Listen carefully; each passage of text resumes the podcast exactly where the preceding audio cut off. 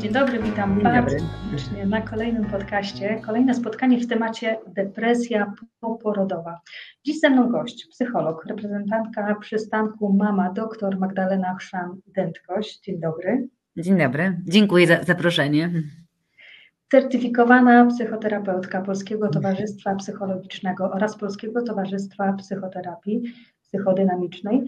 Spotkać się można na uczelni Zakładu Psychologii i Psychopatologii Rozwoju Instytutu Psychologii Uniwersytetu Gdańskiego. Jesteś autorką publikacji dotyczącej m.in. leczenia i profilaktyki depresji poporodowej oraz depresji ciężarnych.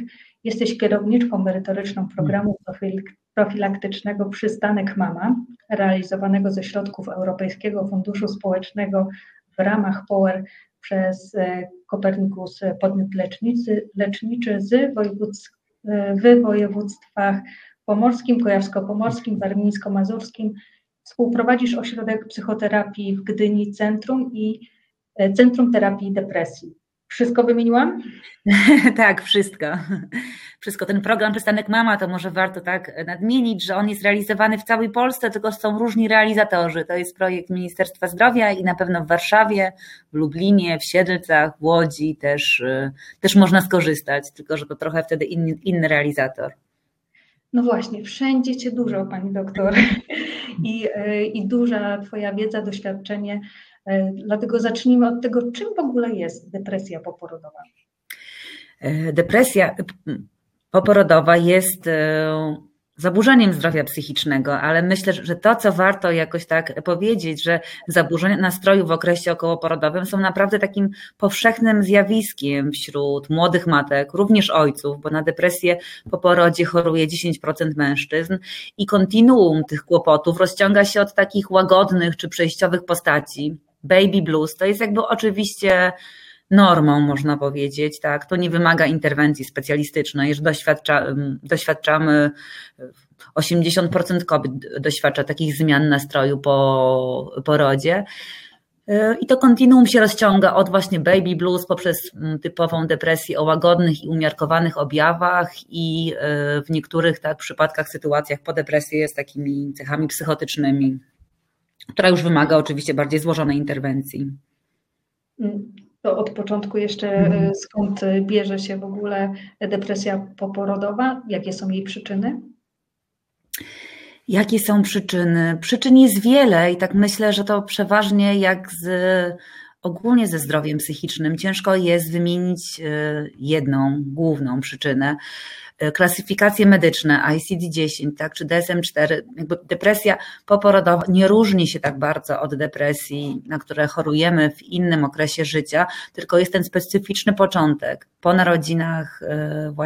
Po narodzinach dziecka możemy zachorować w ciągu całego pierwszego roku po porodzie. I skąd się bierze? To są pewnie bardzo różne perspektywy biologiczne, społeczne, psychologiczne, takie bardziej indywidualne.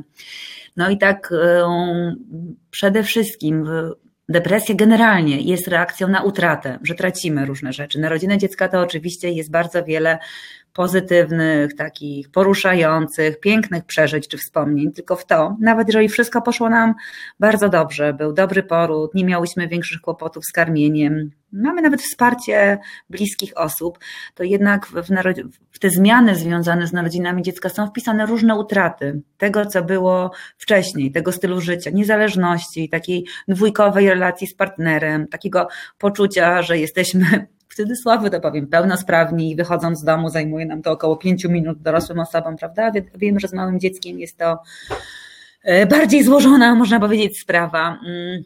I pewnie my wszyscy biologicznie, przez historię życia różnimy się takimi, można powiedzieć też biologicznie, ale też od strony takich mechanizmów psychologicznych, takimi sposobami radzenia sobie z różnymi utratami, których doświadczamy tak, w ciągu życia.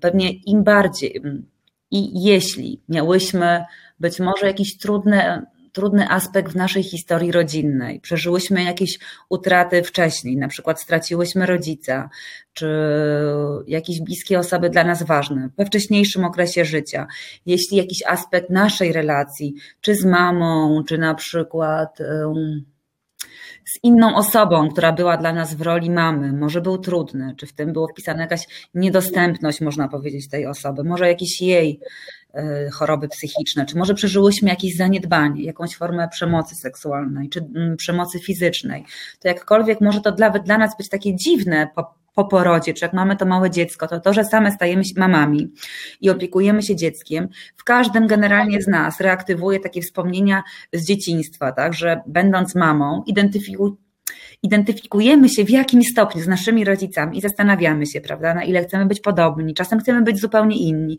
ale nawet chcąc być inni, jesteśmy w takim dialogu z tym rodzicem i jeśli coś w tej relacji było dla nas, właśnie nieobecność była, czy jakaś duża strata, czy jakaś forma, ogólnie mówiąc, zaniedbania, co przecież się też, wiemy, zdarza, to może nas to w jakiś sposób uwrażliwiać, czy mogą się pojawiać takie różne uczucia, czy różne myśli, które w jakiś sposób mogą też być obciążające, czy w połączeniu z innymi czynnikami, bo oczywiście jest też podatność biologiczna, tak, mogą prowadzić do rozwoju tych objawów. Też może być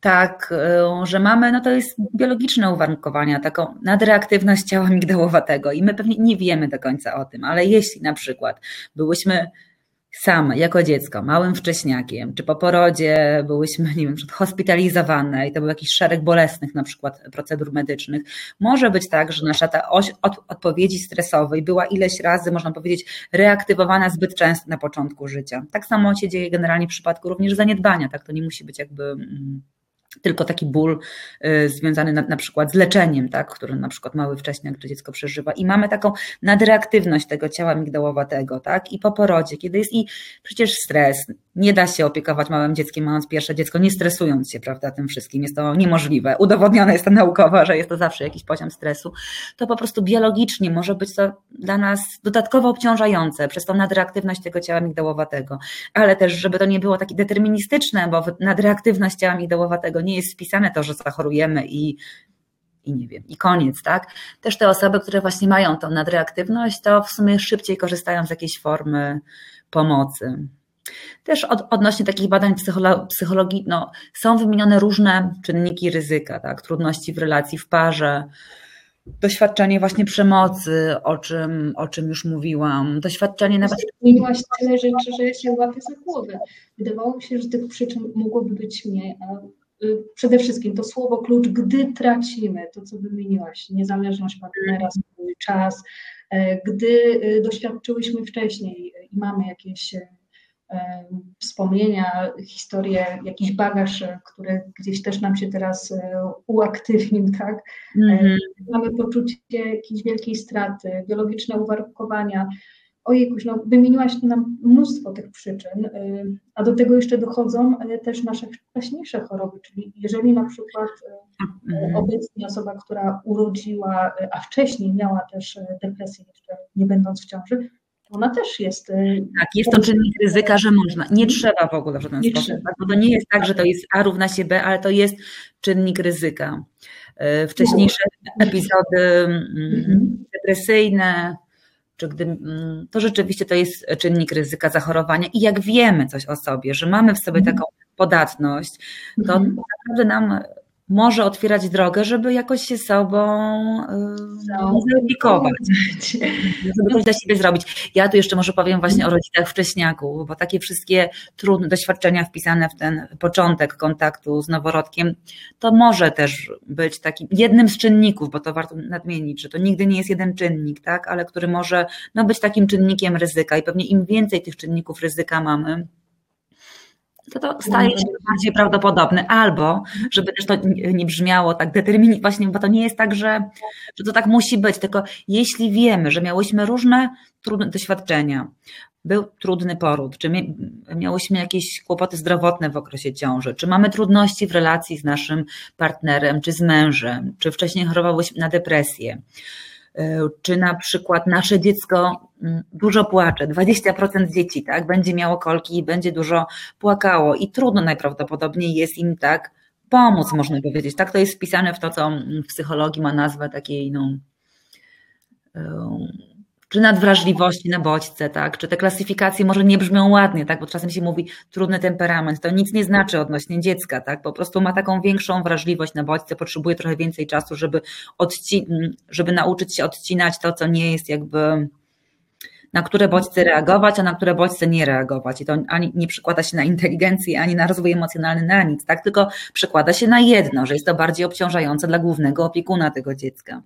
I pewnie jak widzimy, że są różne takie czynniki ryzyka, to naprawdę warto coś dla siebie zrobić.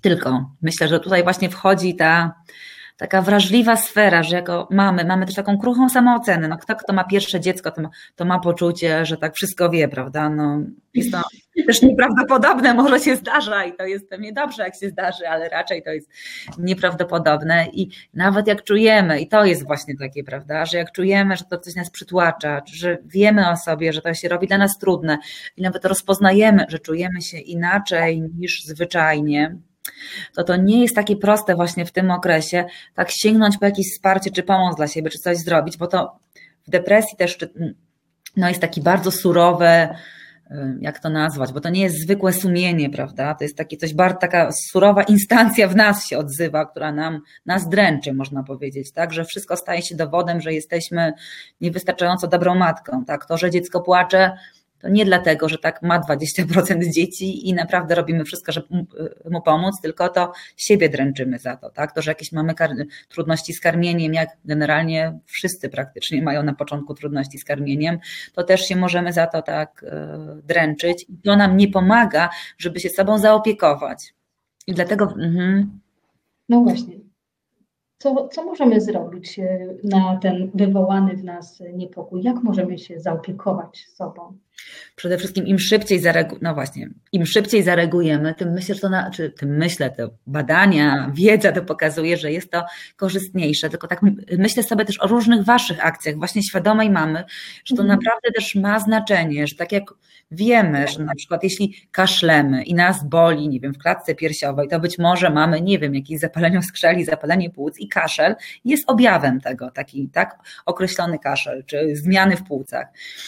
I też ważne, żeby wiedzieć, że jak nagle zaczynamy tak bardzo surowo o sobie myśleć, że się nie nadajemy, że jesteśmy jakoś beznadziejne, że jesteśmy niewystarczająco dobre i w związku z tym, że czasem mamy dosyć tego naszego dziecka, które tyle płacze, to nie opieramy się na tym poczuciu, żeby się sobą zająć, tylko jeszcze bardziej się dręczymy, jeszcze więcej robimy różnych rzeczy, to żeby wiedzieć, że surowe myślenie o sobie jest objawem depresji, nie jest czymś zgodnym ze mną, prawda, bo tak nie reagowałam wcześniej, tylko jest czymś, co jest objawem choroby i żeby to tak mieć na uwadze, ale to jest taki właśnie kolejny duży kłopot, myślę, że to naprawdę jest duży, bo mało realne jest to, że ktoś, kto ma depresję, tak samo sobie jakoś pomyśli jednak, prawda, że to może być objaw depresji, że zachowuje się inaczej, może nawet jak pomyśli, to może tak.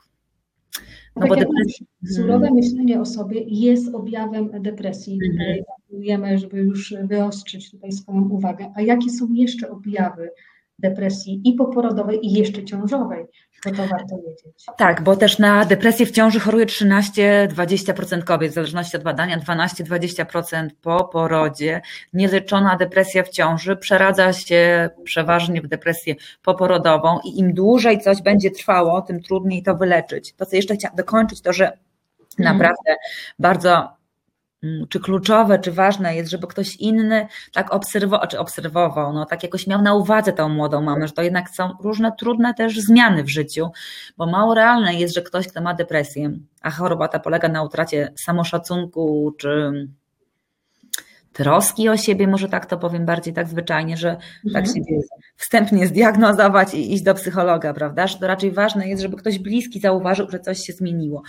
A jakie są objawy? Brak troski, surowe myślenie o sobie, to już mówisz i co jeszcze? No wiadomo, jak w ICD 10 czy w DSM-5 to może być obniżony nastrój, takie poczucie braku przyjemności, z czynności, aktywności, które wcześniej były dla nas w miarę miłe, tak? Które nas cieszyły, czy lubiłyśmy to robić. I poczucie takiego właśnie zmęczenia, braku energii, niezależnie od tego, ile odpoczniemy, można powiedzieć, tak, że to jest takie utrzymujące się. I chciałam podkreślić, bo powszechnie uważa się, że smutek jest taką przyczyną, znaczy objawem depresji jest smutek. Że ktoś płacze, jest smutny i my to widzimy przeważnie, prawda, jak ktoś jest smutny. Ale to naprawdę tak nie...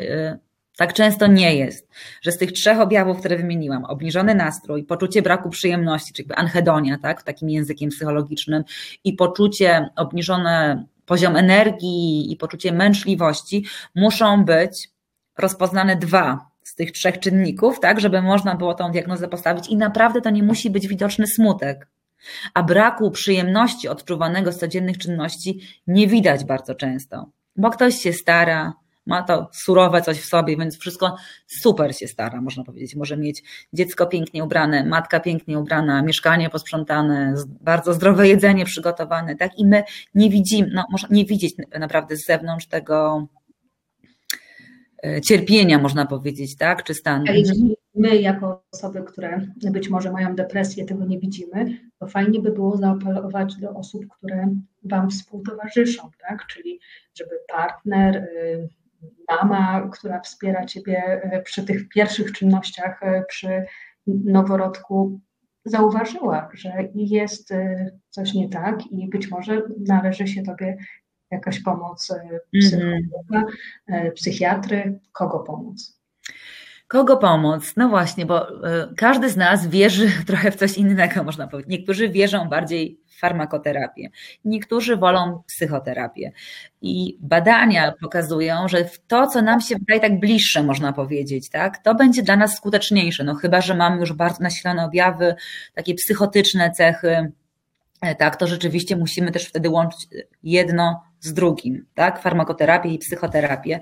Ale chciałabym tak podkreślić, że jeżeli rozpoznamy coś szybko i skorzystamy z jakiejś formy pomocy dla nas zgodnej z nami, można powiedzieć, to rzeczywiście to nie trzeba chodzić na terapię, tak się czasem kojarzy, rok czy pół roku, czy to naprawdę, jak to będzie szybko rozpoznane, to może starczyć kilkanaście, 10 konsultacji, może 8 dla niektórych, tak? I to już może, że ktoś razem z kimś możemy opracować te myśli, uczucia, różne myśli, które mamy odnośnie siebie i odnośnie dziecka, niepokoju. No naprawdę, jeżeli dwa umysły o czymś myślą, to przeważnie jest to jakiś komfort też, tak? Czy jakoś łatwiej spojrzeć troszkę z dystansem, można powiedzieć, na te różne swoje obawy.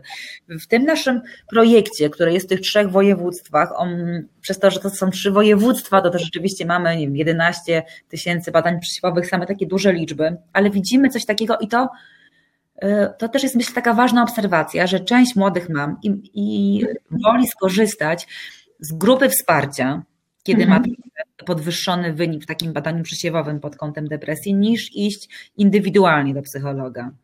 I jeśli tak czujemy, że tak wolimy spotkać się z innymi matkami, to myślę, że to jest też bardzo dobry wybór, bo kluczowe jest, żeby się tak nie usamatniać z różnymi swoimi myślami, że coś, czego się zaczynamy bać, że mamy na przykład jakieś takie agresywne, no takie, no może tak powiem, agresywne myśli o dziecku, kiedy ono długo płacze, tak? To naprawdę to jest na przykład zwykłe. To nie jest, że my jesteśmy, nie wiem jakie, tak, nie nadajemy się, czy to jest jakieś niepokojące. No, osoby, które kochamy, też nas czasem denerwują i pewnie łatwiej to powiedzieć o mężu, prawda, o dziecku, które ma 14 lat i nas czasem już od rana denerwuje różnymi wypowiedziami, ale o takim małym noworodku, prawda, który jest zależny, na którego, nie wiem, tak się starałyśmy, żeby zajść w ciążę, żeby się wszystko dobrze potoczyło, żeby się urodził, to w jakiś sposób jest trudniejsze tak emocjonalnie. I żeby tak się może nie bać różnych uczuć, tylko łatwo o tym mówić tak na sucho, tylko żeby jakoś właśnie na nich oprzeć, żeby się nie usamatniać, żeby sobie jakieś wsparcie zorganizować, żeby dzielić się tą opieką, że to są takie ludzkie uczucia. I myślę, że grupa matek, tak, że to tak właśnie normalizuje te różne stany i lęki. I warto zapamiętać, że to jest proces, no to nie ma możliwości, żeby tak, że rodzi się dziecko, prawda, i wtedy spada na nas jakaś wiedza, nie wiadomo skąd, w szpitalu, jak to wszystko zrobić, tak, że to raczej jest naprawdę proces nauki i warto sobie dać czas. Warto sobie dać czas. No to na koniec, jak jeszcze inaczej mogę tutaj zadbać o siebie, czy w okresie ciąży i po porodzie trzeba dbać o zdrowie psychiczne inaczej niż gdy nie jesteśmy w ciąży lub po porodzie? Po pierwsze, może generalnie warto dbać o zdrowie psychiczne według statystyk WHO, różnych państw, które jakby bardziej badają w populacji nasilenie tych trudności ze zdrowiem psychicznym w ciągu życia zachoruje 1 na 5 osób na którąś chorobę psychiczną, a zmiany życiowe, nawet takie pozytywne, ślub, dziecko, no różne takie duże zmiany, no są jakoś obciążające i na pewno warto różne rzeczy dla siebie robić. Jeżeli czujemy się gorzej, nie ma co czekać, aż się poczujemy jeszcze gorzej, tylko warto zgłosić się na tych kilka konsultacji z psychologiem. Nawet tak biologicznie to ma sens, tak, że jak to jest pierwszy epizod depresji i coś dla siebie zrobimy, to nie ma takich biologicznych zmian w mózgu, można powiedzieć, tak, a jak nic nie zrobimy i potem znowu zachorujemy, to nam się może, bo to każdy też, to nie jest tak, że u wszystkich, ale u części na przykład osób zmniejsza się objętość hipokampa na przykład, tak, co już potem jest jakimś też podatnością, żeby jakieś kłopoty się pojawiły, więc szybka reakcja to jest bardzo ważne. Warto robić dla siebie coś, tak bym powiedziała, przyjemnego, a to też jest udowodnione naukowo, że na przykład jak mamy podwyższony poziom lęku i stresu w okresie ciąży, kto go nie ma z drugiej strony, ciąża jest trochę stresująca, tak, ale wiadomo, że zwykły poziom stresu jest okej, tylko że jak on trwa dłużej, jak nam się dołożą jeszcze jakieś dodatkowe obciążenia, to nie o to chodzi, że to jest źle i nie wiem, mamy się tego, tylko że coś warto wprowadzić takiego ochronnego. Są badania, które pokazują, że oddziaływania, które nam zwiększają czy regulują ten poziom oksytocyny, tak? Bo depresja przeważnie związana jest z oksytocyną w dół i to potem też przewiduje jakiś aspekt relacji z noworodkiem, tak? Mniej kontaktu fizycznego. To róbmy coś, żeby nam ta oksytocyna jednak w górę, można powiedzieć, szła i na przykład masaż. Jak nie chcemy iść do psychologa, a depresja nie jest nasilona, tak? To są bardzo ciekawe badania, które pokazują, że jakby partnera przyuczyć do masażu shiatsu na przykład, tak? Czy masażu dostosowanego do oczywiście ciąży, prawda? I też tego, że to wiadomo, nie każdy masaż jest możliwy. I jeśli my to możemy sobie zapewnić raz czy 2 razy w tygodniu, to jest to związane z obniżonym poziomem lęku, depresyjności i też z lepszym, subiektywnie lepszym przebiegiem porodu. Więc to naprawdę jest zmiana i wprowadzanie takich, no nawet... Oczywiście jestem psychologiem, jestem psychoterapeutą, konsultacje psychologiczne naprawdę też mogą pomóc, ale nie każdy może od razu chcieć iść do psychologa i jak nie chcemy, to warto też prowadzić jakieś inne działania, takie profilaktyczne, bo też nie chcę sugerować, że masaż ma zastąpić terapię, bo to tak nie jest, tak, ale że jest takim czynnikiem ochronnym, kiedy mamy dużo stresu. Czy jakieś, dla niektórych to mogą być takie oddziaływania związane z ciałem. To jest, myślę, bardzo ważna też profilaktyka. Ktoś z nas woli jogę, ktoś będzie wolał, nie wiem, pilates, ktoś pływanie, ale aktywność fizyczna w umiarkowanej formie jest często bezpłatna, jest możliwa, prawda? I to jest ważny czynnik profilaktyczny. Tak jak mówię, jak coś, by oksytocyna szło nam w górę, wymyślajcie, drogie tutaj słuchaczki, czy to ma być masaż, czas wolny, joga, spacer. Dajmy sobie tutaj kilka punktów. Seks też, prawda, stosunki seksualne też podwyższają, można powiedzieć, poziom oksytocyny, tak, ale tak. Każdy jest inny i każdy tu i naprawdę warto uznać, bo to jest, myślę, tak z perspektywy może pracy w gabinecie bardziej tak to widać, że tacy jesteśmy dla siebie surowi czasem, że nie uznajemy, że to jest jakaś zmiana, że to jest jakieś obciążenie duże dla naszego organizmu. Ciąża jest wysiłkiem, poród jest wysiłkiem, opieka nad dzieckiem jest wysiłkiem, a mamy takie narcystyczne standardy, myślę, w społeczeństwie, że to wszystko ma nam tak łatwo przychodzić może, że wszystko jest możliwe, żeby bez konfliktu, bez wysiłku łączyć, nie wiem, być super pracownikiem, matką, kochanką, żoną, tak, i najlepszym od razu. Na świecie cały czas. No to tak nie ma takich... Tak. Mhm. Surowe myślenie o sobie to już dzwonek dla Ciebie, droga mamo, że jeżeli potrzebujesz pomocy, to po prostu sięgnij po nią. Do partnera, do psychologa, do psychoterapeuty, do psychiatry. Jeżeli jest taka potrzeba, to warto jak najszybciej sobie pomóc. Prawda? I grupy mam dodała jeszcze, bo to naprawdę w przypadku takiego łagodnego nasilenia tych objawów depresyjnych, jakiegoś lęku, stresu, tak, bo też my mówimy o depresji, a też jakaś część kobiet będzie bardziej tego lęku takiego podwyższonego doświadczała, tak? I naprawdę te grupy mam, myślę, że to jest taka bardzo, bardzo... Tak było od zawsze, można powiedzieć, prawda, że matka nie była sama w domu z tym niemowlęciem 10 godzin, 9 godzin dziennie, 12 godzin dziennie, tylko zawsze była w otoczeniu innych kobiet. Czasem cieszymy się z tego, że możemy być same z dzieckiem, tak, bo tak możemy woleć, ale warto się nie usamatniać, tak, i mieć taką grupę osób, która naprawdę przyjmie nas z różnymi myślami, uczuciami, Stanami. Grupy osób, na przykład w przystanku Mama, dr Magdalena Chrzan-Dętkoś. Bardzo, bardzo dziękuję za rozmowę. Dziękuję.